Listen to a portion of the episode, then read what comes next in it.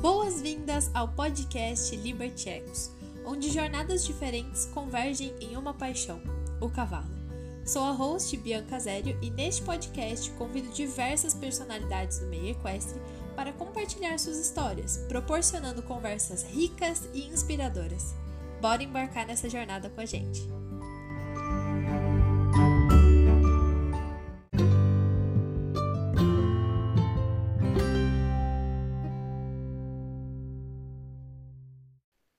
Olá, pessoal, bem-vindos a mais um episódio do Liberty X Podcast. Hoje eu tô aqui com a Camila, uma pessoa que eu queria é, conversar já desde o início desse projeto e finalmente estamos aqui com ela. Camila, por favor, se apresenta para todo mundo. Olá, pessoal, tudo bem? Meu nome é Camila Borsaro, eu sou médica veterinária. Eu trabalho principalmente com a parte de clínica médica e emergência com equinos. E de um tempo para cá, eu conheci a Bi faz um tempinho, e aí quis pegar a parte de comportamento e colocar na medicina veterinária também. Então, faço um atendimento um pouquinho diferente do que o, o pessoal por aí. E muito sucesso nesses atendimentos, diga-se de passagem aqui. Bom, Camila, vamos começar lá do começo. Como que surgiu essa sua paixão pelos cavalos? Surgiu, nossa, nem tenho data. Eu acho que eu nasci com isso no meu código genético por conta do meu pai. Ele desde novinho também sempre gostou muito de cavalo, e aí eu comecei a me entender por gente, eu queria ir ver cavalo com o papai. Até então a gente não tinha cavalo, só que meu pai e gente, era muito engraçado, a gente saía é, de manhã, ia procurar os aras, lugares que pudesse chegar e ver cavalo. Depois de um tempo, a gente adquiriu é, alguns cavalos de passeio para gente. E aí eu já fiz vários esportes, né? Já fui na parte de hipismo, já fiz um pouquinho de três tambores, um pouquinho de run short. E aí eu entrei também na, na veterinária, já querendo fazer cavalo, trabalhar com cavalo, né? Enfim, eu acho que eu nasci com isso no código genético. muito bom, muito bom. E essa sua vivência, assim, de passar por vários esportes, também acredito que abriu muito sua cabeça e fez você ter contato com muitas histórias e cavalos e situações diferentes, né? Muito Sim. enriquecedor. E você viveu tudo isso mesmo antes de entrar na faculdade de medicina, então. Foi até uma coisa que te impulsionou, assim, para Ah, com escolher a medicina certeza. O que me impulsionou, na verdade, é uma égua que eu tinha, a princesa. Ela era uma manga larga pampa, a coisa mais linda, a minha paixão da minha vida. E ela morreu de tétano. E aí, Caraca! é, eu- deixa eu pensar, fa- foi uns três anos antes, eu estava no primeiro colegial, quando ela morreu de tétano. E aí eu fiquei super frustrada, né, que ela, que ela tinha morrido, e eu entrei na faculdade falando que eu ia achar a cura pro tétano. E foi isso. Foi cavalo que que me legal. levou para a faculdade. Que legal, que gostoso.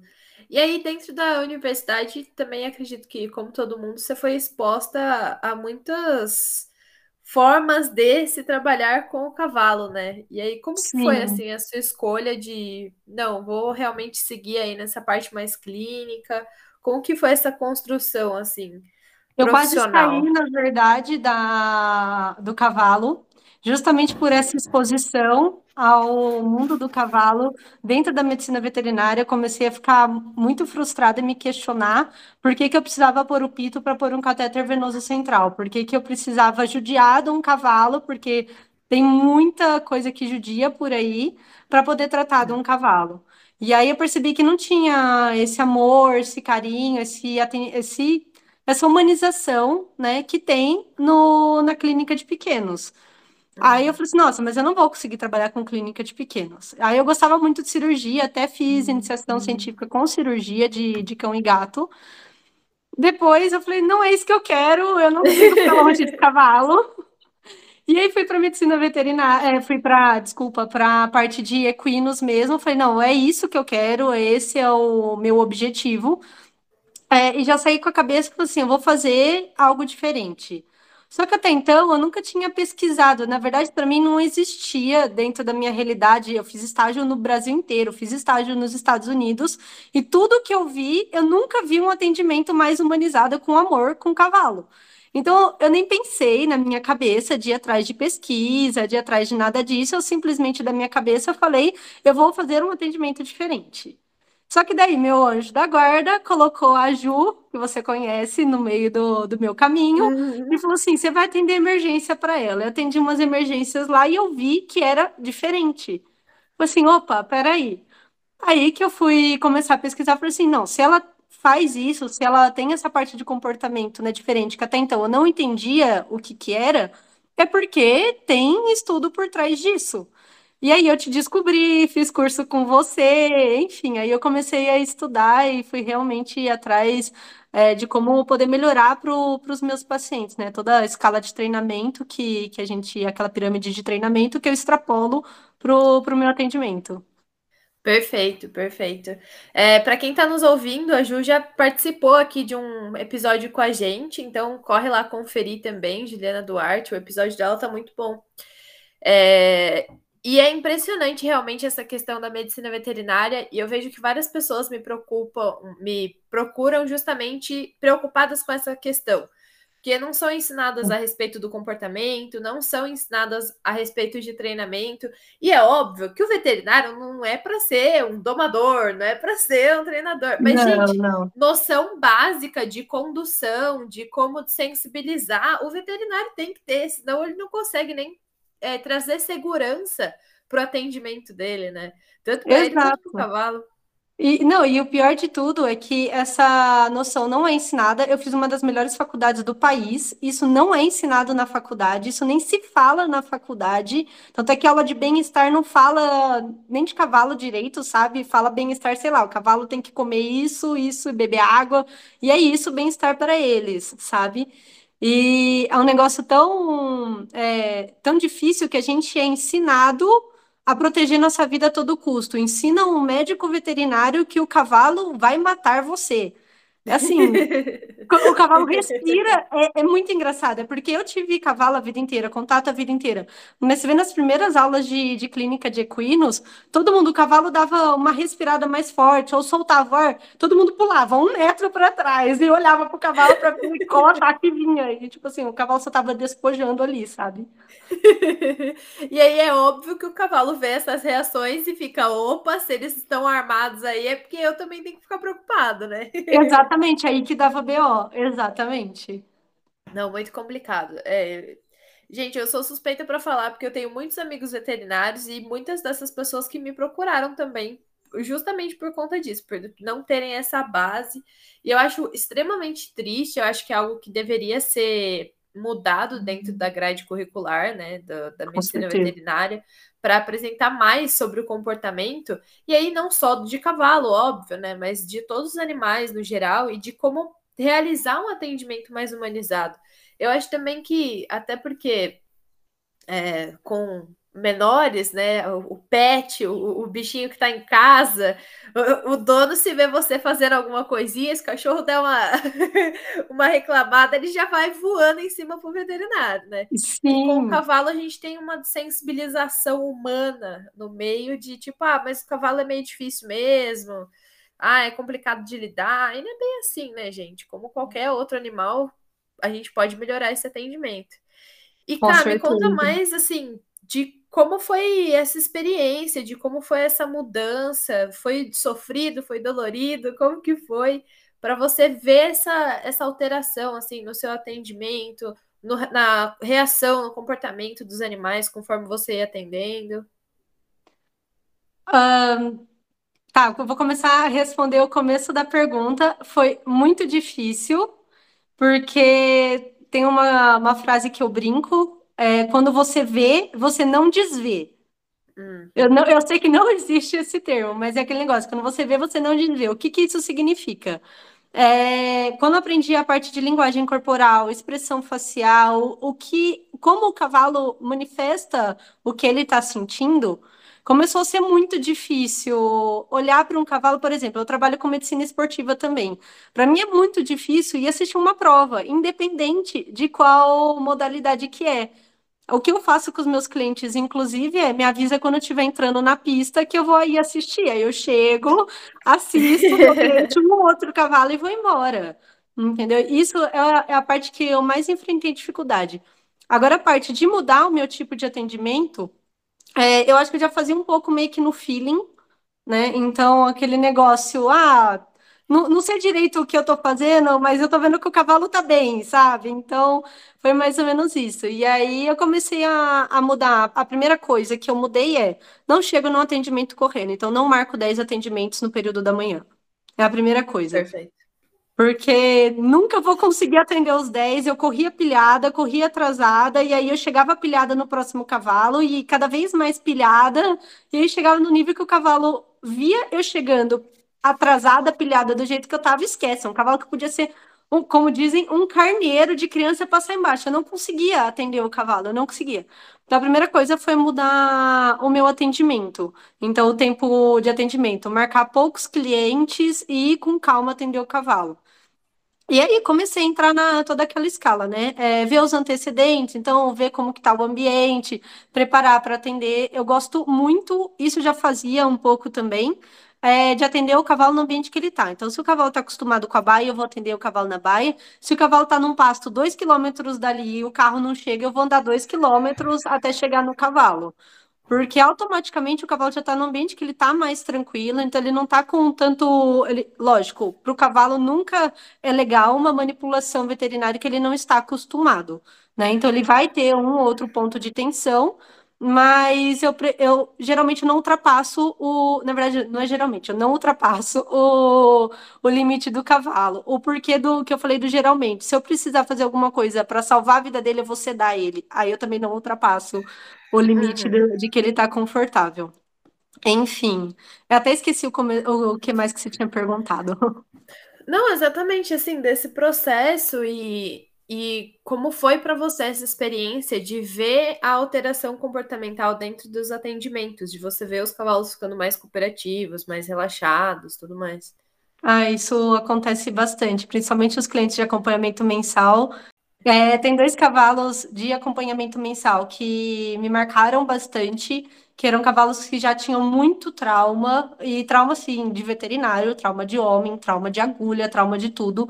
Um deles, é, até então eu não sabia que ele tinha essa associação negativa tão grande. É, eu descobri um dia que eu precisei fazer uma B12 intramuscular e eu uso sempre muita agulhinha fina, sempre usei, porque eu falo, gente, para que que eu vou usar uma agulha grossa? O cavalo é Nossa, grande, mas o cavalo sente dor do mesmo jeito. E aí eu sempre usei, peguei uma agulhinha fina que usam até em cachorro, aquela verdinha. É, e, fui, e fui tranquila, porque eu sempre fiz atendimento dele, sempre fui nas consultas, só que até então nunca tinha precisado furar ele. E assim, paz e amor, sabe? Tava tranquilo ali. Isso foi inclusive antes de eu mudar meu, meu tipo de atendimento. Na verdade, foi meio concomitante. E aí eu fui, eu fui fazer essa B12 intramuscular nele. O cavalo veio de manotada, só que ele estava amarrado. Isso é outra coisa que eu mudei. Eu não furo, não mexo em cavalo amarrado. O cavalo estava amarrado, ele não conseguiu vir de manotada. E ele escorregou, ele sentou e ficou estirando, escorregando, sentando na pelve dele. Nossa, e eu presa num cantinho assim sabe? E sem ter o que fazer, falando ou, ou, ou, gritando pro cavalo, piorou a situação. Sim, ele não se machucou porque o anjo da guarda em São Francisco de Assis pegou ele no colo. Porque ele podia ter machucado a nuca, podia ter quebrado a pelve, sabe? Foi muito Nossa, feio. Sim. Eu falei assim, mas o que que tá acontecendo? E aí, nisso, eu já tava nessa parte de transição. Eu falei, então, peraí. E aí, ele foi um cavalo que eu demorei, sei lá, três meses. Não foi tão demorado. Foram três meses, consulta a cada 15 dias. Então, foram seis vezes que, que eu mexi nele. Para tirar essa associação tão ruim.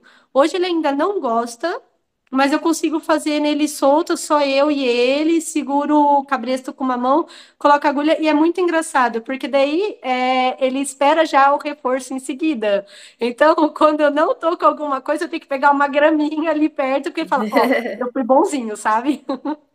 e é muito Perfeito. bonitinho, ele não fica pedindo, ele espera, eu faço o que eu preciso fazer, e aí ele pega, e depois que eu terminei, ele fala, pronto, terminei. muito bom, muito bom. Nossa, mas é, é muito muito perigoso, né, essas interações todas. E acho também que é muito complicado para os tutores, muitas vezes, intervir quando é algo nesse sentido. Né? Sim. Eu já passei por situações com médicos veterinários aqui dentro de casa que não foram muito bacanas, especialmente quando ainda também não tinha esse entendimento sobre o cavalo, sobre o treinamento. Então, assim, quando a Lunedi, por exemplo, ela era bem potrinha, veio o veterinário fazer as primeiras vacinas.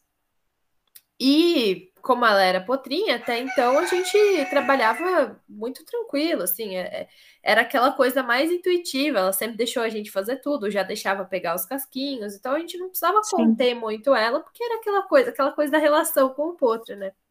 Sim. E aí, o veterinário se recusando a fazer dessa maneira. Então ele não, tem que conter, que tem que fechar, que tem que nananã.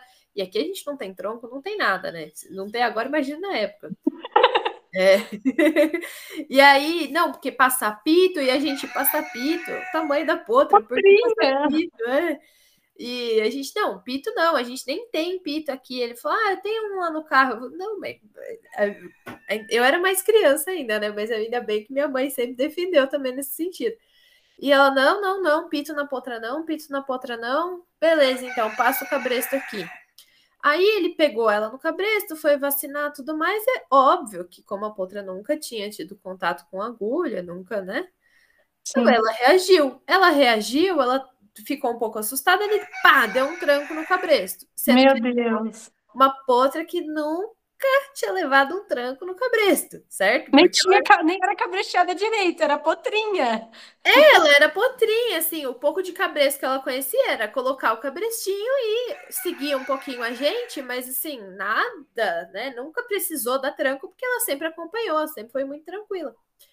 Pá, deu um tranco no cabresto. Aí ela já regalou o olho, já, o que que tá acontecendo, né? E bebezinha de tudo, né? Primeira vacina, ela devia ter meses, não sei nem quanto tempo ela tinha. Geralmente é com três meses de idade a vacina. Então, eu lembro que a gente atrasou um pouquinho, então ela devia estar com uns quatro meses, e a gente atrasou porque estava com dó, porque ela vive num ambiente tranquilo, não tem cavalo em volta, não tem nada, e a gente ficou assim, para que vacinar tão cedo? Ela é muito bebê, né? Sim. E aí, beleza, vacinamos ela com, com uns quatro meses, acho. E aí ela reagiu. Aí ele foi de novo com a agulha, o que que acontece? Ela ficou ah. assustada de novo. E aí ela reagiu. Aí ela deu uma afastada, né? Deu uma Foi maior a reação dela, né, nesse momento. Exato. O que, que o cara fez? Deu outro tranco. Aí o que ela começou a fazer? Ela começou a afastar e empinar. Dar umas, umas empinadinhas, assim, nada muito, né? E aí ele ficava cada vez mais dando tranco no cabresto, a potrinha empinando cada vez mais, até que toda vez que ela empinava, ele falou assim: Eu vou acabar com isso. Ai, aí dó. quando ela, ele ficava dando tranco no cabresto, dando tranco no cabresto para provocar ela, né? E aí, quando ela empinava, ele puxava a corda de um jeito que fazia ela tombar. Ah. E aí ele tombou a potra, a Lunedi, umas três vezes ah, para depois da vacina. E se eu te disser que até hoje, quando a Lunedi está numa situação extremamente estressante, desconfortável, ela ela não empina alto, mas ela dá essas empinadinhas. Ah, com certeza. E ela, e ela, nunca tinha feito isso. Ela aprendeu ali nos quatro meses quando esse veterinário veio em casa. Obviamente, ele nunca mais voltou aqui, nunca mais pôs os pés aqui obviamente.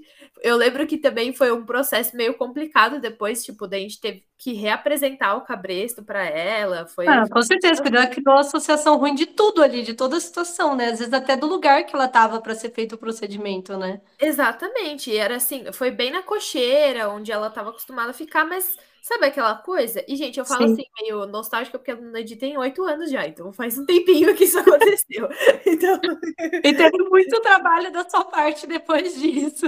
Exatamente. Mas assim, pensa, agora que uma égua que tem oito anos ainda expressar comportamentos Sim. reativos, defensivos, por conta de um atendimento veterinário, que o cara veio fazer uma vacina na potra, e assim, por medo porque a Potra só tinha, só tava insegura. Ele podia ter deixado ela cheirar a seringa, podia ter feito umas coçadinhas a mais, Não, ia estar tá tudo certo, ia estar tá tudo bem. Exato. Eu gosto bastante e... de, de neonatologia também, eu atendo bastante outro, e vendo você contar essa história, meu coração, assim, quase parou de nervoso. É muito fácil dar a primeira vacina em potro. É muito fácil. Você sabe como que eu faço? Depois que passou, que passou todo aquele processo de aproximação, que eu deixo o potro se aproximar, faço coçadinha, nananã, deixo ele cheirar a mesa. Sempre é assim, eu deixo ele cheirar o material, né? É, o que que eu faço? Eu peço para a pessoa pegar uma mãozinha de ração, pode colocar dentro de um balde, que é até mais fácil. Geralmente o potro já está beliscando a ração da mãe nessa idade. Enquanto o potro come a ração, ele não sente a agulha entrar. Tem estudo em, um, em bebê de humano que eles fazem quando o, o bebê está amamentando no seio da mãe a vacina, porque parece que se liga no mesmo local que o sistema nervoso central. É bem no sistema nervoso central, é bem legal isso. E aí eu faço, nunca tive reação com, com o potro fazendo isso. Porque daí ele tá comendo ração, ele não sente. O que, a- às vezes o que ele sente é o geladinho, ele para, olha pra minha cara, ah, tá bom, e volta a comer. Ele sente na hora que tá entrando o gelado da, Da da vacina. vacina, né? Do Sim. líquido, e não a agulha em si. Não, pois E né? E isso acontece muito, ó, essa questão de, de ter todo, de causar esse trauma, que na verdade o que eu falo, né? O potro é uma página em branco, então tudo que a gente colocar na cabeça dele, ele aprende muito mais rápido do que um cavalo adulto, inclusive, né? Ele tem um instinto de sobrevivência muito maior, porque se pensar na natureza, ele é um alvo muito mais fácil, né, de- do que para predador. Mas enfim, você comentando disso, eu fui atender um potro um dia, é, um veterinário que atende a fazenda e fui lá fazer o registro do potro. Um, era macho o potro, é macho, né? Tá vivo ainda. É, falou que ele tinha hérnia escrotal. E aí o proprietário me chamou para fazer só ultrassom. Aí o proprietário, isso no dia anterior, né, falando comigo no telefone, olha, ele é muito bravo, ele é muito arredio, é, já traz coisa para anestesiar ele. Eu falei, nossa, coisa para anestesiar ele. E como Pensa o nível do cavalo. como assim? Anestesiar um potro que, sei lá, foi registrar. O potro tinha dois meses de idade. Fazer o registro da BQM, sabe? Um, dois meses, sei lá, era pequenininho. É, enfim. Aí eu falei assim, tá, eu vou levar porque anda comigo no carro. Mas assim, onde que ele fica? Ah, fica no pasto, mas a gente vai colocar no curral. Falei, isso, coloca num pasto menor, não no piquete, não, não precisa prender no curral. E se Uhum. precisar, deixa ele de estômago vazio. Ele tá comendo ração? Tá, ele tá comendo ração. Então só não dá ração, porque se precisar, eu não vou criar briga com o potro, eu anestesio ele, né? Não tem problema. Tá, Uhum. aí eu cheguei, o que que eu falei? Ou seja, só para diminuir o piquete para facilitar a aproximação. Ai, perdão. É só para facilitar a aproximação. E aí cheguei lá. Ah, quando é assim, quando tem esses atendimentos que o proprietário fala, eu já ligo para Ju, para Ju ir comigo, porque eu não vou ficar brigando com o homem sozinha. Aí cheguei lá, a- além dele estar preso dentro de um tronco de vaca com um cabresto que ele nunca viu na vida, então um tronco de vaca fechado, para quem não sabe, né, inteiro de madeira dos dois lados, tem umas frechinhas que dá para passar o braço. Ele estava com um cabresto que nunca tinha colocado nele antes com uma madeira na frente e a égua pressionando ele por trás. Não sei quem que estava mais em pânico, a égua ou o potro. Aí eu cheguei naquilo ali, eu, eu já Ou falei, você vendo tudo aquilo. é, eu falei aquela palavra com F mentalmente, sabe? Eu falei, então, vamos soltar ele? Não, porque aqui é mais fácil de mexer, ele é bonzinho, isso é o peão. Você, ó, você quer ver como ele é bonzinho? Pegou e colocou a mão no testículo. Na velocidade que ele foi, o potro soltou o pé. Só que, sorte que não acertou o cara porque bateu na madeira. Sorte ou não, né? Enfim. Soltou ele. era- Isso eram cinco homens que desacreditaram quando eu falei para soltar, né? Ficaram, nossa, mas por que soltar? Soltar vai mexer muito melhor aí dentro, não sei o que, qualquer coisa a gente contém mais ele. Falei, não, vamos soltar. Montei a mesa. Conter mais como? Ah, eu acho que iria colocar pito, cachimbo, sei lá o que que ia fazer com aquele potro. Não sei o que que ia fazer para conter mais. Ia amarrar, pegar ele, enfim. Aí soltou ele. Aí, quando soltou, eu falei assim: agora posso pedir um favor? Todo mundo sai daqui, fica só o proprietário? Como assim? Eu, eu sou pequenininha, né? Eu sou baixinha. Imagina uma pessoa da minha altura falando isso para um monte de marmanjo grandão. Beleza, resumo da história. Todo mundo saiu, deixei o potro acalmar, o potro em pânico no canto, deixei o potro respirar. Ele se aproximou de mim, ficou cheirando a mesa. Demorou para ele entender o que que era coçadinha, ele não sabia o que que era coçadinha.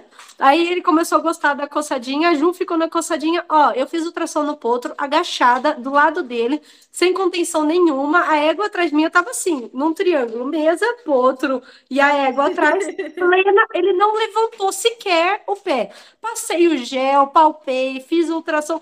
Pleno, pleno, pleno. Ninguém acreditou que isso aconteceu.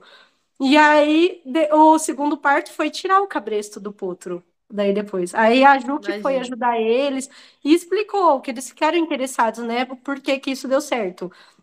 E isso foi uma coisa legal. Eu expliquei, a gente conversou um pouco com eles. O problema é quando a pessoa não se interessa, né? O porquê que isso dá É. certo. E aí não, não tenta aprender e aí faz errado muita, muitas outras vezes. Aí vai pegar um animal de meia tonelada com força, que tem um trauma gigantesco, e aí sim vai dar problema, entendeu? Vai machucar quem foi atender, vai machucar quem for mexer com ele. Porque, coitado, eu, eu, como eu sempre digo, se eu fosse um cavalo, eu seria muito pior que todos os cavalos que eu já vi por aí. Então eu Nossa, não eu julgo. concordo. Eu faria pior. Nossa, eu faria pior e jamais perdoaria. Eu ia seguir traumatizada pro resto da minha vida. Ninguém Exato. conseguir me reabilitar. Exatamente. Exatamente. Eu seria essa pessoa. Esse cavalo, no caso. Mas, Nossa, enfim. É, é muito, é muito. é, esse potro, esse caso foi legal porque o potro poderia ter sido criado um trauma ali, mas não criou.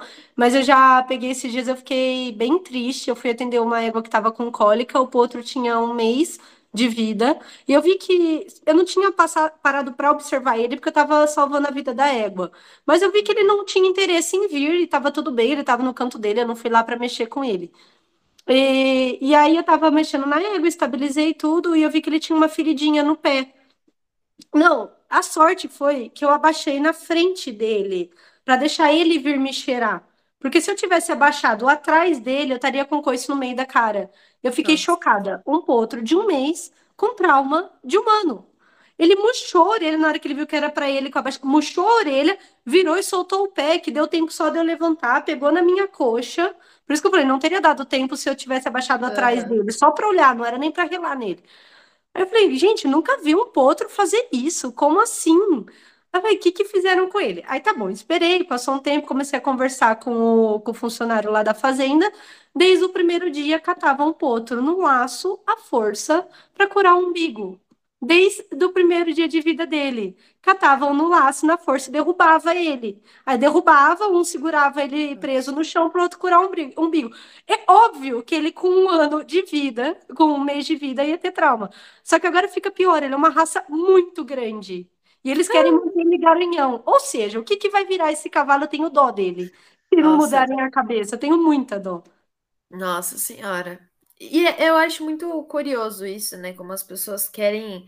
Gente, é potro. E não é só porque você consegue disputar na força com aquele animal que você deve disputar na força com aquele Exato. animal. Porque potro, é como você comentou, é uma das criaturas mais fáceis de lidar, de apresentar as coisas, de fazer uma boa. E, e as pessoas usam muito a contenção, né? Eu tenho dois grandes, "uh", assim, que as pessoas fazem de contenção, que é isso de, tipo, já chegar primeiro dia, às vezes nas primeiras horas do potro, já chega agarrando, já fazendo trocentas mil coisas e não tem potro. necessidade. Então, assim, ficar usando muita contenção com potro, não tem necessidade. Segunda Não. coisa que eu também me dá nervoso, pônei. Meu Deus do céu, o que, que as pessoas acham que elas podem ficar disputando força com o pônei, pegando o pônei no colo quando é potrinho ainda? Gente, por que pegar Não dá pônei no colo?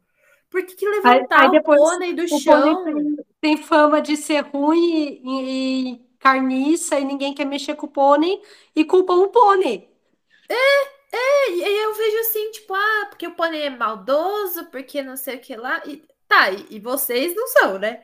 Vocês ficam lá batendo no pônei, agarrando o pônei, tirando ele do chão. Você acha mesmo que um cavalo, porque ele é um um pequeno cavalo, né? Sim, Você acha mesmo que um cavalo ia gostar de você ficar levantando ele do chão toda hora? Não. O pônei também não gosta. Então, assim, pelo amor de Deus, gente. Jamais, essas coisas me exato. dão muito nervoso. E por mais que pareça choque para muita gente o que eu vou falar aqui, para várias pessoas, nossa, corta essa parte. Por mais que pareça choque, para as pessoas o que eu vou falar aqui agora, mas cachorro também não gosta que pegue no colo. Só que a diferença é que cachorro, como nasce dentro da nossa casa, pega bebezinho, vai acostumando a pegar no colo, eles chegam num nível de tolerância e às vezes eles passam a gostar de colo. Mas se você observar, todo filhote é, de cachorro, porque todo mundo pensa, ah, cachorro é bonzinho, cachorro gosta de colo. Se você pegar um filhote que acabou de abrir o olho, não sei o que, pegar no colo, ele não vai te morder, não vai fugir, ele é bebê, mas ele tá com todas as expressões de choque, ele entra em choque mesmo. Então, assim, é, é bizarro as pessoas acharem que os animais gostam que fique pegando e fazendo coisa à força. É, Exato. Não, é muito curioso. E assim, né? Você falou de cachorro, mas mesmo gato. Se você ficar pegando um gato no colo, ele provavelmente não vai gostar. Quais são os gatos que gostam de colo? Aqueles que a hora que você tá sentado ali no sofá, eles vêm, eles sobem. sim, Aí, eventualmente, você consegue acostumar esse gato a andar com ele no colo. Mas se você pe- fica pegando o gato do chão e tacando ele no seu colo, a probabilidade dele detestar o colo é muito alta. exato, Então, assim, exatamente. mesmo, mesmo esses animais ainda mais domésticos, né? Assim, ainda mais pet, vamos colocar assim, já tem todo esse receio. Eu tenho oito cães grandes. Sim, Se eu você também. tá sentada, eles gostam de vir pro seu colo. Pega qualquer um deles no colo. Eles querem sair daqui, pelo Claro, amor de Deus. Eles querem pular, eles não gostam. Então, pensa pegar um exato. pônei, pensa pegar um potro, né? Eu já vi gente pegando potro, levantando potro. Pra quê? Pra Eu tenho muita dó, eu tenho muita dó. É, Eles ficam e, em, pânico mesmo, eles ficam congelam de pânico. pânico. E mesmo criança humana que tá acostumada com colo, chega um estranho, pega no colo pra você ver. Não gosta também. Sim, tem um vídeo sensacional que eu extrapolo, acho que para todas as espécies. É, uma pessoa, uma mulher filmou, tava ela numa esquina, e ela tava falando: não pegue o cachorro alheio, você não conhece, o cachorro não gosta. Esse era o título. Aí ela tava nessa esquina e todas as pessoas que passavam na frente dela, ela ia com a mão na, na cara da pessoa, ai que bonitinho. Aí pegava, abraçava a pessoa na frente, fazia carinho, pessoas que ela não conhecia. Ela ficava parada na esquina esperando as pessoas passarem. E aí todo mundo tinha reação ruim. Todo mundo falava: O que que é isso? O que você tá fazendo? Sua louca. Quando não tinha reação tão ruim, eu olhava para ela, começava a rir e falava assim: O que que essa doida tá fazendo? E saía. Nenhuma parava para conversar, gostei disso. E aí o título era justamente isso. Se você não gosta, por que que o animal tem que gostar? O animal não te conhece, entendeu? Chegar invasivo assim é Não muito. rola. Eu extrapolo isso para todas as espécies. Era sobre cachorro, mas eu extrapolo principalmente para cavalo. Acho que é até pior para cavalo. Nossa, com certeza, com certeza.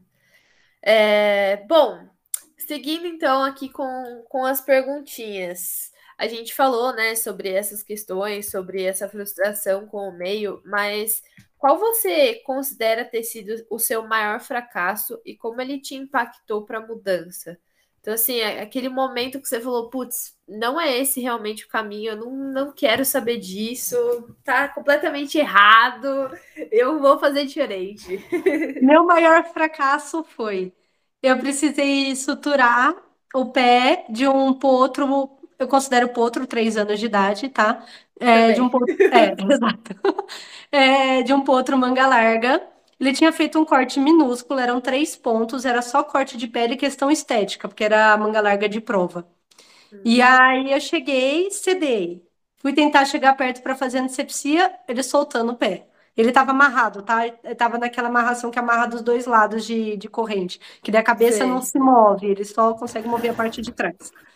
É, cheguei, cedei e fui tentar fazer antisepsia, não deu certo. Aí eu fiz um negócio que chama neuroleptoanalgesia, que eu associo um opioide com a, a sedação, que daí diminui a resposta do animal. Geralmente, a maioria dos cavalos perdem o reflexo.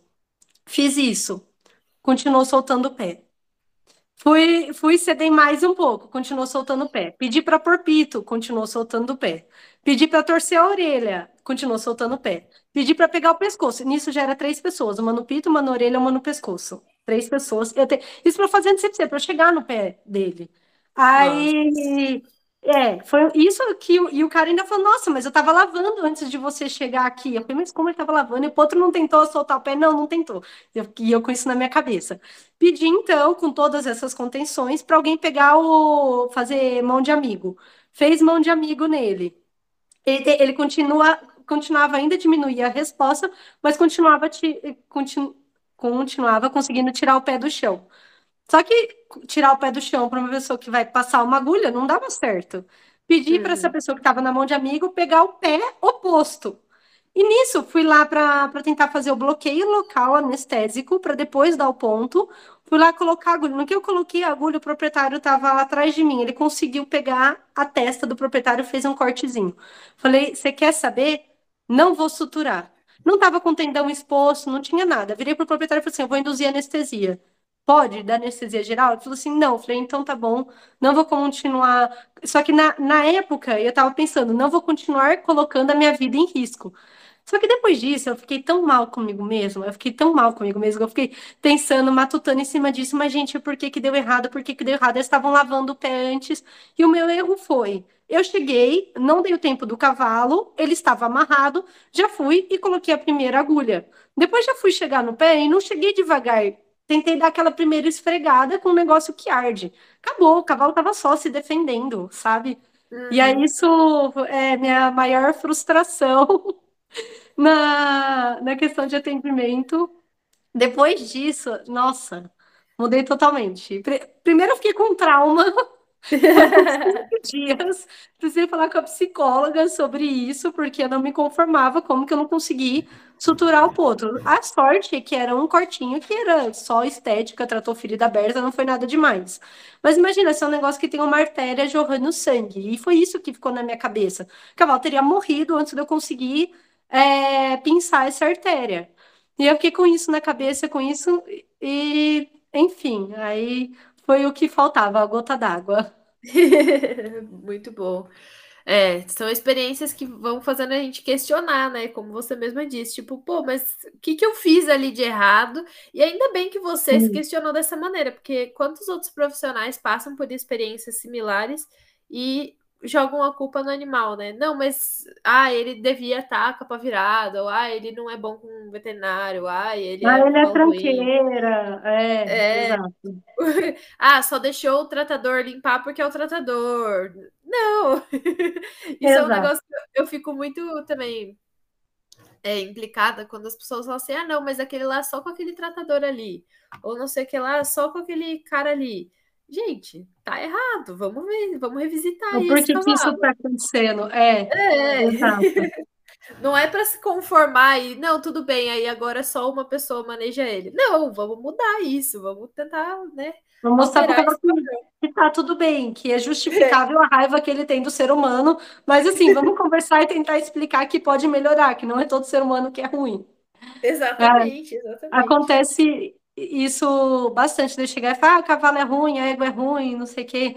Eu fui coletar sangue de uma égua um dia, eu já tinha coletado uma vez, e quando eu cheguei já foram fazendo contenção dolorosa nela, ela tava assim, total fora do mental dela. Aí eu cheguei e falei assim, vamos, vou tentar sozinha. Fui com tempo, com duas horas, era exame para ir para prova, então não era nada assim, que ela ia morrer se eu não fizesse naquele dia. Entrei dentro da baia dela e fiquei com alfafa, e devagarzinho.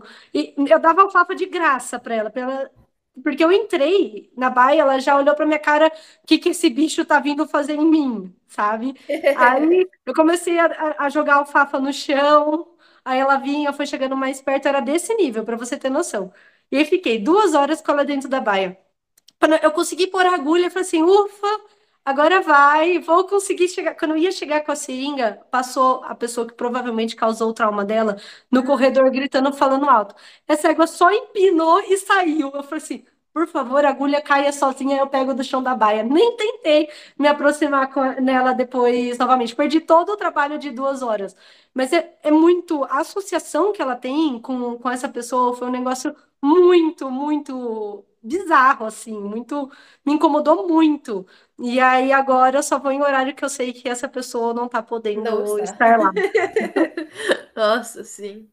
Nossa, é, é muito triste ver isso e, e o quanto as pessoas tornaram isso comum, assim, né? Normalizaram um negócio que não era para ser normal. Não é normal um cavalo ter tanto trauma de uma pessoa, não é normal um cavalo ter- Normal. reagir tão mal com a presença, com a fala, né, de uma pessoa. Isso é, Exato. Para mim, isso é, é ridículo, assim. E, É... e você vê que e é medo, e é total medo, porque naquele momento eu indo, eu tava com a seringa, indo com a seringa, ela já tava com a agulha nela. Uhum. Tava indo com a seringa, ela poderia muito bem, se ela tivesse passado do, do nível fuga, ter entrado em luta e soltado os dois pés em mim. Mas não, ela Sim. empinou e saiu, ela saiu de mim. Foi total fuga, ela não tentou, que, porque eles falam, eles falam que ela é ruim, que ela vem pra cima. Não, ela não tentou vir pra cima de mim nenhuma vez. Todos os comportamentos que ela teve, até desde quando eu entrei na baia, que ela foi pro fundo, foi de fuga, nunca foi de luta, sabe? E Sim. aí o pessoal culpa o animal, eu fico possessa. Fica inclusive a dica para quem está ouvindo a gente, seja você profissional ou proprietário, né, de fazer esse alinhamento também antes dos atendimentos, né? Porque acredito que, pô, que nem você, chegou lá, já tinham amarrado, já tinham contido a égua. Pô, espera o profissional chegar. Não quer, Sim, ah, já vou deixar tudo pronto. Não, espera o profissional chegar. Conversa com ele, fala, ó, esse cavalo tem histórico tal e tal, ele é treinado de tal maneira, como que você prefere fazer seu atendimento? Ah, tá, você prefere fazer assim? Eu não concordo com tal e tal, vamos tentar de outra forma. Porque eu vejo também, tipo, do, do nosso sim, lado também, como tutor, como proprietário que não quer usar contenção ou essas coisas assim. Eu também tenho que entender que o veterinário, às vezes, como você comentou, acabou de sair de um atendimento que ele pegou um cavalo completamente traumatizado que estava vindo para cima dele. E aí ele sim, chega na minha casa, ele vai chegar armado, ele vai chegar, tipo, ah, no, no- como assim a gente vai fazer com o cavalo solto? Não vai, né? Então também tem muito isso de alinhar, de esperar, de conversar, de dar tempo, tanto para você quanto para o veterinário que está lá chegando na sua propriedade, para ver como ele prefere fazer o atendimento. Senão chega lá a Camila, nem conseguiu falar o que, que ela quer para o atendimento dela, o cavalo já está lá traumatizado. Exatamente. E, e uma dica para os colegas veterinários que estão ouvindo e que eu sempre pergunto no telefone ou no WhatsApp: esse animal é tranquilo? Sempre pergunto. Ah, não, ele é bravo, não sei o quê. Então marca para o último atendimento do dia. Porque é um atendimento que você vai precisar levar mais tempo, vai precisar ir com calma. Porque foi o que você falou: sai de um atendimento que o animal é super traumatizado, vai passar o resto do dia armado, vai passar o resto do dia pilhado esperando uma resposta semelhante do próximo cavalo que for atender. E quanto mais pilhado, é aquilo que eu comentei no, no começo, quanto mais pilhado chega, pior fica o atendimento, porque o cavalo se arma muito. Pode ser um cavalo que é um anjo, um cavalo que criança passa embaixo. Se chega pilhado, esquece, não vai conseguir atender. O cavalo vai. Não, aí falam que o cavalo não está num dia bom. Não, você que chegou no dia bom do cavalo. O cavalo sua cara e fala assim: Sim. nossa, o, o top predador da cadeia tá armado. Eu que sou uma mera presa aqui, tenho que me defender, vida ou morte. Uhum, exatamente, exatamente. Bom, cara, mas seguindo então, né, em contraponto aí com a última pergunta, qual você considera a sua maior conquista, a conquista que você tem mais orgulho e por quê? Esse cavalo que eu comentei no começo, da B12 intramuscular, quem viu ele no início e quem vê ele agora, eu fico bem feliz de, da evolução que ele teve, foi muito rápida. E uma outra égua que a primeira vez que para fazer exame nela eu já sabia que ela era super tensa, que ela tem medo, ela foi praticamente resgatada pela proprietária. E ela tem muito medo de ser humano de modo geral e, e principalmente de homem. Tanto é que é um exame muito difícil de fazer, que eu nunca sei se ela tá com dor muscular ou se ela tá tensa de medo. E Aí, geralmente, quando eu Hum, faço isso, eu preciso, que nem a Ju, tá olhando a expressão facial dela, porque se eu tô de costa palpando a musculatura, eu não consigo i- identificar a Identificar. diferença de tão grande medo dela. Mas, enfim, ela também foi uma conquista gigantesca. É, a primeira vez que eu fui coletar sangue dela, peiaram ela, pegou o cabo de cabresto, passou, amarrou nas mãos dela e ela já entrou em pânico. Nossa. Depois disso, eu não aviso quando eu tô indo mexer nela, só para fechar a chave, eu falo, ó, tô indo lá mexer, não aviso ninguém do Aras e gosto de ir em horário de almoço, que daí não tem ninguém, e vou com calma, com tranquilidade. Não conseguia fazer vermífugo na boca dela, para você ter noção. Nossa. Não conseguia. Num dos primeiros atendimentos, é, que eu fui, acho que fazer avaliação oftálmica, nem lembro que foi um procedimento perto da cabeça. Eu fui com a mão próxima da cabeça dela, ela pulou por cima da minha estagiária. Assim, acertou a estagiária, lógico, porque ela não conseguiu saltar 1,70 de altura. E sorte que ninguém se machucou, mas foi um negócio que não é tranquilo, né? Foi, assustou. Uhum. E aí hoje eu consigo fazer injeção nela, ainda não é, ela tem muito medo, né, de qualquer coisa relacionada à agulha, mas ela não tem, ela, ela congela ainda, mas eu considero uma vitória porque ela não entra em comportamento de luto ou funga ainda, e ela não entra em desamparo, o congelamento dela Ai, não é o bom. desamparo, é um congelamento tipo, tô muito tensa, mas tô aqui, tô prestando atenção no que você tá fazendo, então isso para mim já é uma vitória, e tá podendo fazer manipulação na boca dela, eu consigo fazer exame na, da cavidade oral, consigo fazer vermífugo, então isso foi uma vitória gigantesca. Ainda Ai, mais mas... no, no local que ela tá, que não é pessoal muito antigo e contém a força e piora a situação para ela. Então, isso foram as duas maiores vitórias no meu atendimento. Ah, Ai, e bom. mais uma terceira, que eu não consigo colocar qual é a primeira, segunda e terceira. Estou conseguindo passar sonda nasogástrica em vários cavalos sem precisar fazer contenção dolorosa. Muito bom, muito Isso bom. é que eu acho que até tinha comentado com você um tempo atrás, lembra como fazer isso? Eu sempre eu cedo. Tô sedando Uhum. e o cavalo anda para trás, eu deixo ele andar, espero o tempo dele, ele para e eu progrido um pouquinho mais com a sonda, deixo ele andar mais um pouquinho e vou indo assim. Ele anda uns metros, consigo passar a sonda, não sangra a narina, não machuca ele, não me machuca e dá tudo certo. Eu lembro, eu lembro quando você me procurou, as primeiras vezes já, você já tinha Sim. esse questionamento de como fazer isso.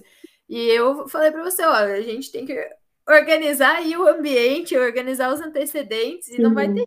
porque você não pode alimentar o animal nesse momento. Às vezes fazer um Exato. contato ali, uma carícia, ele já está incomodado com tudo aquilo, a carícia pode ser um gatilho a mais, né?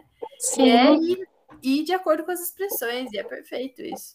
Não, e é uma situação que o animal já tá com dor, né? A gente nunca vai passar uma sonda nasogástrica de, de graça no É, cavalo. Então, é uma situação que ele tá com dor, é um caso de vida ou morte. Então, já é uma, uma situação que tá ruim para o cavalo. Dificilmente a gente vai conseguir fazer uma associação positiva. Mas eu observei exatamente. que só eu cedo e só de esperar o tempo do animal, ele vai dar dois, três passos para trás, eu só acompanho. Espero o tempo dele. Não vou bruta e enfio na narina a todo custo. Vou esperando e esperando esse tempo dele. Chega a ser uma pressão e alívio, né? Se, se você for ver esse Uhum. tipo de comportamento, mas não chega no, no nível que eu tô colocando o pito. Então, é. E se eu preciso Sim, colocar, é dois segundos. Chegou no estômago, já tiro. Para o animal ficar sim. mais confortável possível. Tudo é aplicação ética, né? Eu, eu falo que o problema não são as ferramentas, é como a gente utiliza elas. Então, assim, não tem problema você usar pressão alívio, eu não sou contra, mas sim, você tem, tem que saber usar, tem que usar de uma maneira que você está exatamente. respeitando o limite do cavalo. E o que a gente Exato. vê é que é muito fácil desrespeitar esse limite se você não conhece o cavalo, se você não tem noção das expressões faciais, se você não tem noção do comportamento do cavalo. E às vezes o que serve para um cavalo não serve para aquele, então tem que estar atento ali no momento. Muito bom. E é o que eu recomendo para para todos os colegas veterinários, independente da espécie que trabalha, vai atrás de estudar o comportamento, vai atrás de estudar o que que é espécie, como que eles reagem, enfim, isso muda muito no atendimento.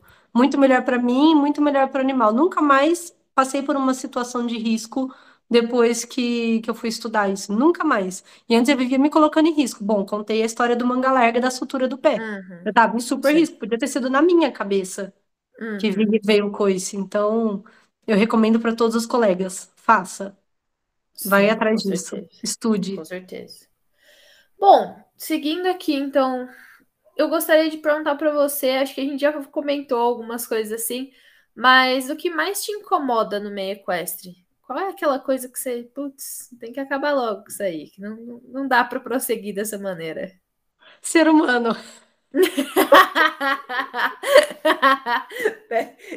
Tirou o humano? Engraçado, né? Na equação, quem que tá dando ali o problema? Humano, vamos tirar o humano então. acabar com a humanidade, tá tudo certo, todo mundo vai ser feliz. Brincadeiras à parte, brincadeiras à parte, o que eu acho que mais me incomoda, meio com essa de modo geral, né, sem pensar na parte veterinária em si, eu acho que é a falta de respeito com o cavalo. Porque até quem é, não tem noção nenhuma de comportamento, bem-estar, expressão facial, etc, etc, é, tem noção do que, que seria respeitar o próximo, ser independente da espécie que, que é.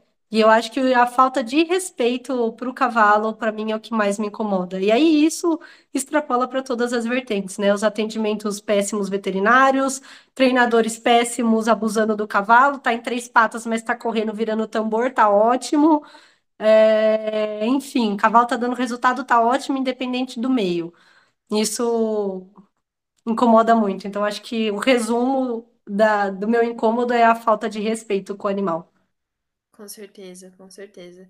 E é uma ingratidão imensa, né? Porque o animal faz tanto pra gente, faz. E não é, não é pra gente, né? Mas a gente extrai tanto deles, né? A gente Sim. explora tanto eles. E mesmo, pô, mesmo quem tem uma abordagem mais legal, mesmo quem tá querendo fazer diferente, eu vejo que eu exploro muito os meus cavalos, porque mesmo, você, mesmo se você se considera exploradora dos seus cavalos, imagina as outras pessoas. Socorro. Não, então, não, perdidos. mas é, mas é real, tipo, vamos ver Sim. assim, pô, o local onde eu mantenho eles atualmente não é o ideal, não é o que eles merecem, não é o que eles deveriam Sim. viver, né? Então, pô, eu vou lá, vou sair, vou cavalgar, tudo mais. Eu ainda não tive condição de pagar uma cela bem ajustada e refazer o ajuste dessa cela a cada semestre para cada um dos meus cavalos. Eu não tenho ainda essa condição. E aí, tipo, nossa, Bianca, mas você tá sendo mó utópica, idealista.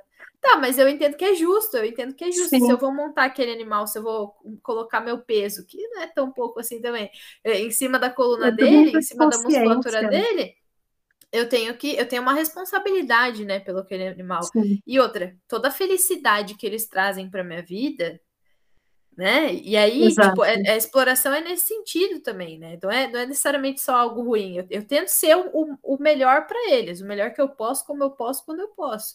Mas a Sim. verdade é que tudo que eu faço nunca vai se equiparar a todas as alegrias, a todo o bem-estar, a, a todas as pessoas que eu conheci, a tudo que eles me proporcionaram. Os ensinamentos, o conhecimento. Pô, eu treino cavalo? Beleza, mas os cavalos me ensinaram coisas para a vida, coisas que eu jamais vou conseguir ensinar para um cavalo, porque ele já nasce sabendo, né? Até Então, arrepiei aqui, é verdade, é isso, é verdade. Então, assim, eu digo que a gente explora o cavalo nesse sentido. Eles dão muito mais do que a gente dá para eles. A gente recebe muito Sim. mais do que dá. E aí, quando você vê uma pessoa do meio do esporte, e outra, não só contra esporte, esporte eu acho que é uma coisa muito rica, que pode Você ser muito até rico. cavalo no esporte, né? Que a gente tava. Não sei se era cavalo ego que tava comentando que tá no, no Rédeas, não é? Que você tem? Isso, exato, a Holly, que eu vou começar, tudo mais, a intensificar isso, quero levar ela para a pista um dia. Mas assim, gente, se o cavalo te faz tanto, te traz tanto, o mínimo que, que a gente espera é que Sim, você respeite aquele animal, né? Então, assim, exato. ah, tá com dor, vai correr prova? Não, ah, Não mas vai. minha carreira depende. Tá, mas se não fosse os cavalos, nem carreira você tinha. Então, Já me pediram é, para infiltrar um cavalo que tava com lesão para tirar a dor para ele entrar na prova. Eu falei, não, mais de uma vez. Se o cavalo tá com lesão e com dor, ele não deve estar entrando na prova. Ah, mas ele não vai estar sentindo dor. Não, mas vai estar piorando a lesão dele. Então, por que que você tá fazendo um remédio para tirar a dor, calculando quantas horas para não pegar no exame de doping, para o cavalo entrar numa prova com lesão? Isso, assim, é surreal E é o pensar. equilíbrio, né? Porque assim, se é um humano e eu tô lá lesionado e eu tô com dor e quero fazer mesmo assim, foi uma escolha minha, né? Foi uma Sim, escolha minha e eu tenho plena capacidade de compreender, estudar e conversar sobre as consequências. O cavalo não tem essa capacidade exato. cognitiva. Então, cabe a nós a responsabilidade sobre eles. E aí entra aquilo, né? Eu acho que muito profissional ia falar assim: ah, mas se eu não fizer, outro vai fazer. Outro que faça! A minha Outro que mente, a minha ética tá limpa, não é, Camila? Exatamente, já me pediram para fazer eutanásia no cavalo porque não queria gastar com tratamento. Eu falei, bom, tem solução, você acha outra pessoa, porque eu não vou fazer. Minha consciência tá limpa ali. E peço desculpas pro cavalo, porque eu não posso roubar todos os cavalos que eu gostaria dos proprietários. Senão não teria nem o Brasil inteiro de espaço. Dá muito certo. E você estava falando de, ser- de não ser contra o esporte. Eu também não sou contra o esporte. Uma vez eu fiz uma clínica. Eu estava fazendo o adestramento na época. Eu tenho o meu cavalo de adestramento, né? Aposentado agora. E essa mulher é da Inglaterra. E ela veio dar essa, ministrar essa clínica. Para quem não sabe, clínica é curso, né? De uma semana. E aí o meu cavalo não estava entendendo o exercício, ele entendeu o exercício, ela falou assim, pa parei a grada. Eu, mas fiz uma vez bem, ela, parei a grada. Parei, agradei, deixei ele caminhar, não sei o que, isso parecer. No dia seguinte, a primeira vez que eu pedi para fazer exercício, ele já fez. Porque foi uma associação muito boa para ele. Eu falei, nossa, tive a minha recompensa. Eu não estava entendendo, eu entendi, era isso que ela queria que eu fizesse. Foi uma vez bem que ele fez. Ela falou, passo e agrada, passo e agrada, acabou. No dia seguinte, fez pleno.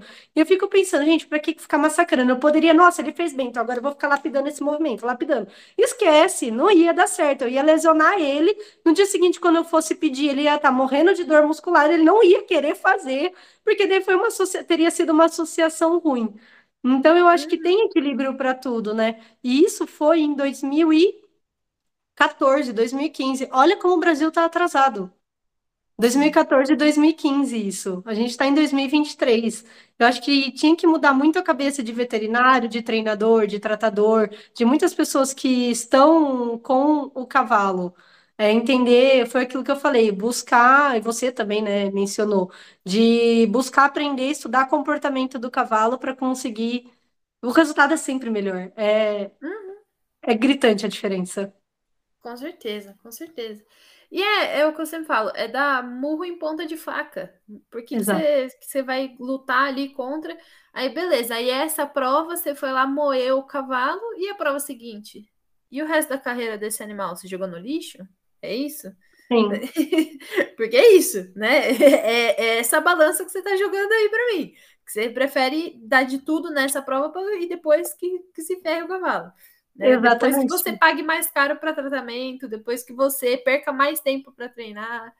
E aí E pior, acontece? é aquele cavalo que não vai querer nem embarcar depois em caminhão, porque ele sabe que vai para a prova e ele não quer mais ir para a prova. Ele já tá É, criou um exatamente. negócio na cabeça dele, um bloqueio gigantesco.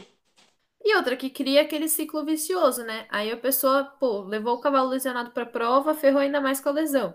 Aí, depois da prova, vai ter o período de fisioterapia, de reabilitação, e aí vai comendo os meses. Vai comendo as semanas, a hora que vê que quando o cavalo começou a poder trabalhar de novo, treinar de novo, já tem outra provinha ali mês que vem. Aí já Aí quer já- tirar o atraso. Aí já quer tirar o atraso, aí volta a lesão. E aí, pô, é, é- com todo respeito aí, mas não tanto respeito, é ser idiota. É, é, isso vai contra, inclusive, o objetivo da pessoa. Exato, É murro e ponta de faca. Exatamente. Bom, dito isso, é, a gente já compartilhou aqui vários conselhos, várias dicas, mas peço que você compartilhe mais um conselho para aqueles que desejam atuar na sua área. Mais um conselho. Além de estudar a parte de comportamento, bem-estar, etc., eu acho que é olhar para o cavalo e falar: você gostaria que fizesse isso com você? E, então, respeitar o animal, respeitar o ambiente, ouvir o proprietário, isso é muito importante. É, tem muitos colegas que não gostam que o proprietário pergunte, que o proprietário fala, ah, mas e se fizer isso? Mas, meu, o proprietário conhece o cavalo, ele tá com o cavalo lá todo dia. Então, ele sabe, eh, tem um, feeling do proprietário por trás. Por mais que ele não saiba da medicina, da parte da medicina, ele tem esse feeling por trás, proprietário, tratador, enfim. Então, acho que é ouvir todas as partes, não chegar com aquela arrogância, eu sei, eu tenho conhecimento, eu vou fazer, eu vou atender a todo custo. Acho que é abaixar um pouquinho a bola e pensar que a gente está aprendendo pro, pro resto da vida. Exatamente, exatamente. Perfeito.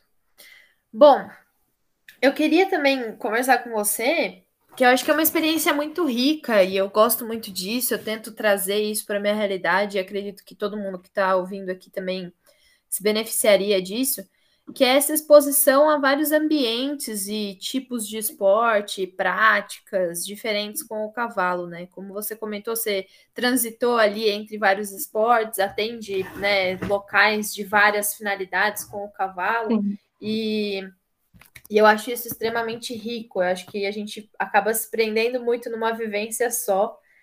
E você, tanto por conta dos atendimentos quanto pela sua experiência pessoal, teve oportunidade de, de ver muita coisa por aí.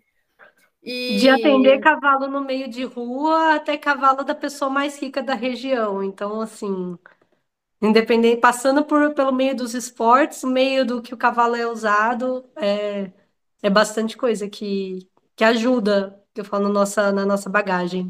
Sim, imagino.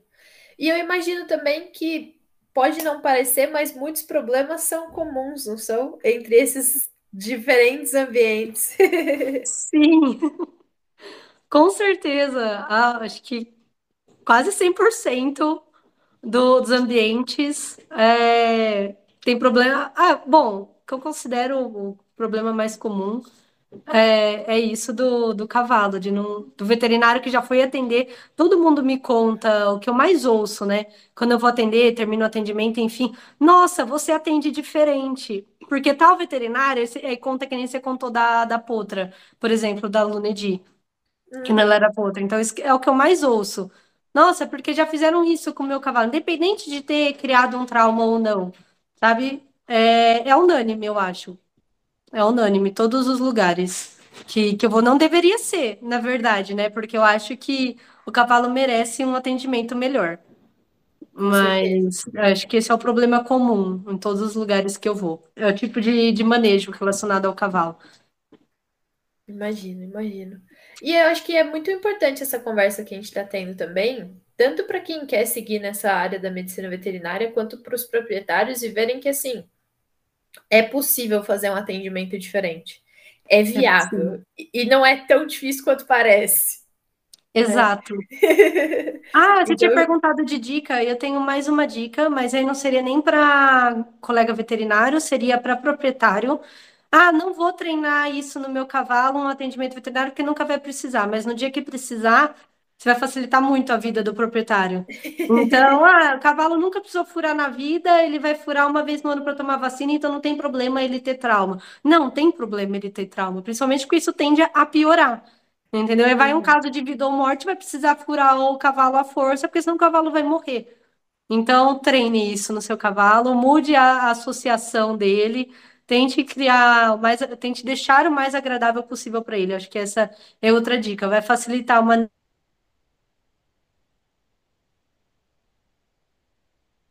é domador, né? É, exatamente. e também facilita demais até para o veterinário chegar e conseguir fazer desarmado aquele treinamento, né? Exato. É, tem uma coisa muito complicada realmente, que assim, a maior parte das pessoas que me preocupam, me, me eu tô confundindo hoje bastante, procuram ou preocupam.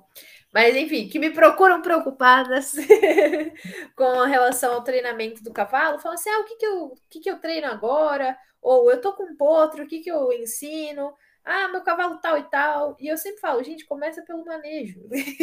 Exato. começa ensinando o manejo, porque a hora que você precisar vai fazer falta. E um cavalo que tem uma boa, uma, um bom preparo, um bom entendimento, uma boa relação, um bom equilíbrio emocional com as interações do manejo, é um Perfeito. cavalo que você consegue trabalhar tranquilamente qualquer outra coisa. Porque Sim. preparar o preparo físico, o preparo para uma cavalgada, sensibilização para tal e tal ambiente. Isso aí é consequência de um cavalo que tem uma boa cabeça. E uma boa cabeça vem dele estar tá acostumado a todas as interações do manejo, a tudo que vai ser apresentado e feito com ele. E quanto mais você fizer, melhor ele fica. Então, como a Camila falou, Pô, se, se, eu lá atrás na Lunedi, e foi uma das grandes sacadas, inclusive, essa interação com o veterinário, né? Que, que foi bem ruim. Mas foi uma sacada, tipo, pô, se eu tivesse introduzido para ela o conceito de agulha, o movimento, Sim. a pressão, ela não teria reagido da maneira que ela reagiu. Dito e feito, depois que ele fez isso, eu fui lá, fui trabalhar com ela, e isso tudo foi melhorando, né? Exato. É, e depois com os outros cavalos que foram chegando, eu já não tive esse problema, mesmo com a Verena. A Verena, quando chegou aqui, foi praticamente um caso de reabilitação também, que ela chegou completamente debilitada. Mas foi todo esse processo, tive essa introdução para ela do manejo, da agulha, para depois chamar um veterinário fazer a vacina, sem eu ter que ficar agarrando a pônei. Exato, exatamente. Então, assim, é, é todo mesmo um animal que é extremamente traumatizado, ele pode ser trabalhado dessa maneira. E antes de ensinar Sim. qualquer truque físico para o cavalo, a gente vai focando aí no manejo. Extremamente importante.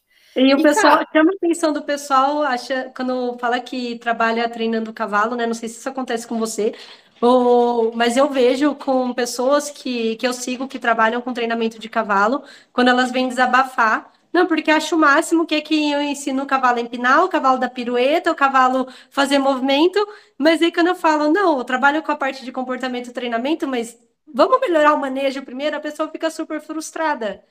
A pessoa não entende a importância disso, né? Porque é o, é o que chama atenção.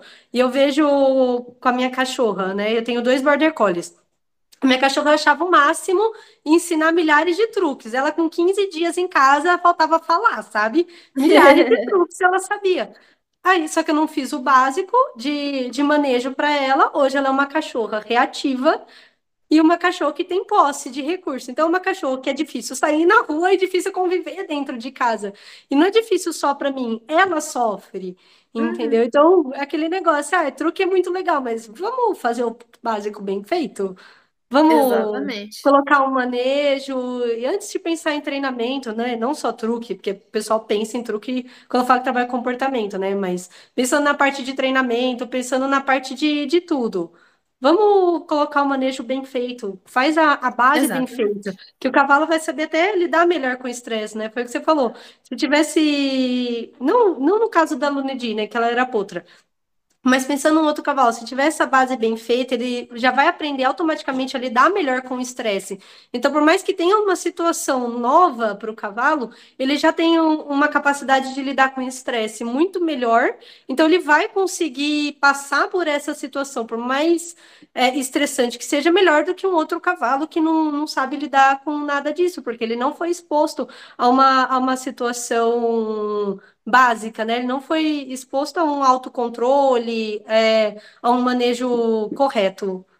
Manejo Exatamente. comportamental, né? Não manejo de, de baia-ração, né? Manejo comportamental, no caso. Exatamente, exatamente. Não, a maior parte das pessoas me procuram, ah, como que eu ensino a empinar? Como que eu ensino a deitar? Como que eu faço pro meu cavalo rodar na guia? Ele tá com problema. Ah, porque eu quero fazer tal e tal. Aí eu, tipo, tá, mas como que é o manejo dele? Ah, não, mas ele fica bastante tempo preso, não tá bem socializado. Eu falei, então, vamos começar por aí. eu até eu acho, eu acho até que eu frustro um pouco as pessoas que me procuram, porque, porque elas vêm achando que eu vou trazer a solução mágica, né? Porque eu sempre falo isso, gente, não existe solução mágica de treinamento. A magia tá no manejo. Adequou o manejo o máximo que você pode? Beleza, aí a gente vai pro treinamento.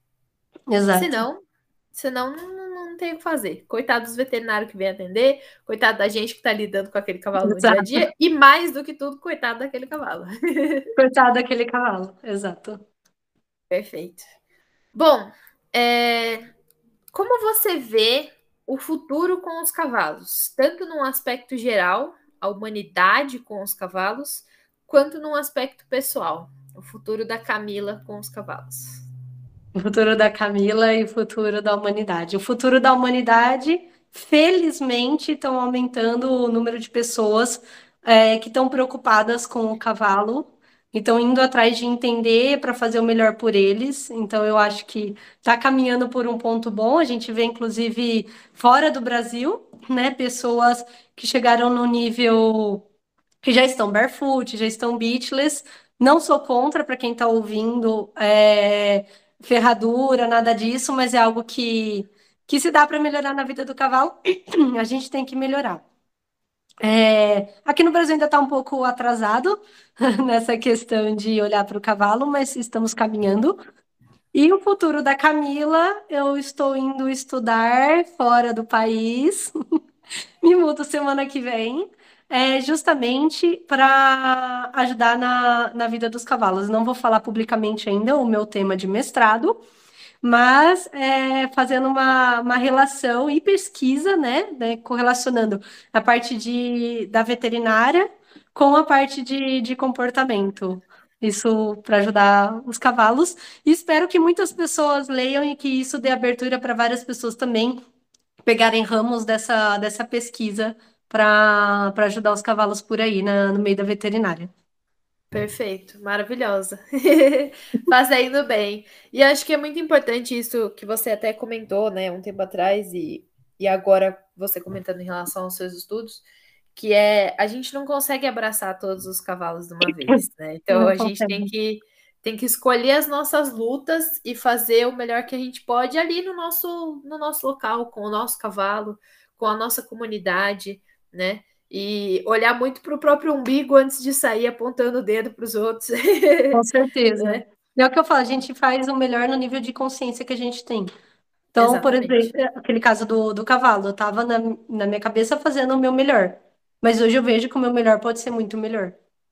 Exatamente, exatamente. Então, é isso. Quando o mestrado tiver publicado, a gente volta a aparecer juntas aqui para ela falar mais sobre ele. Com certeza, estou ansiosa, literalmente perdendo fios de cabelo por conta disso.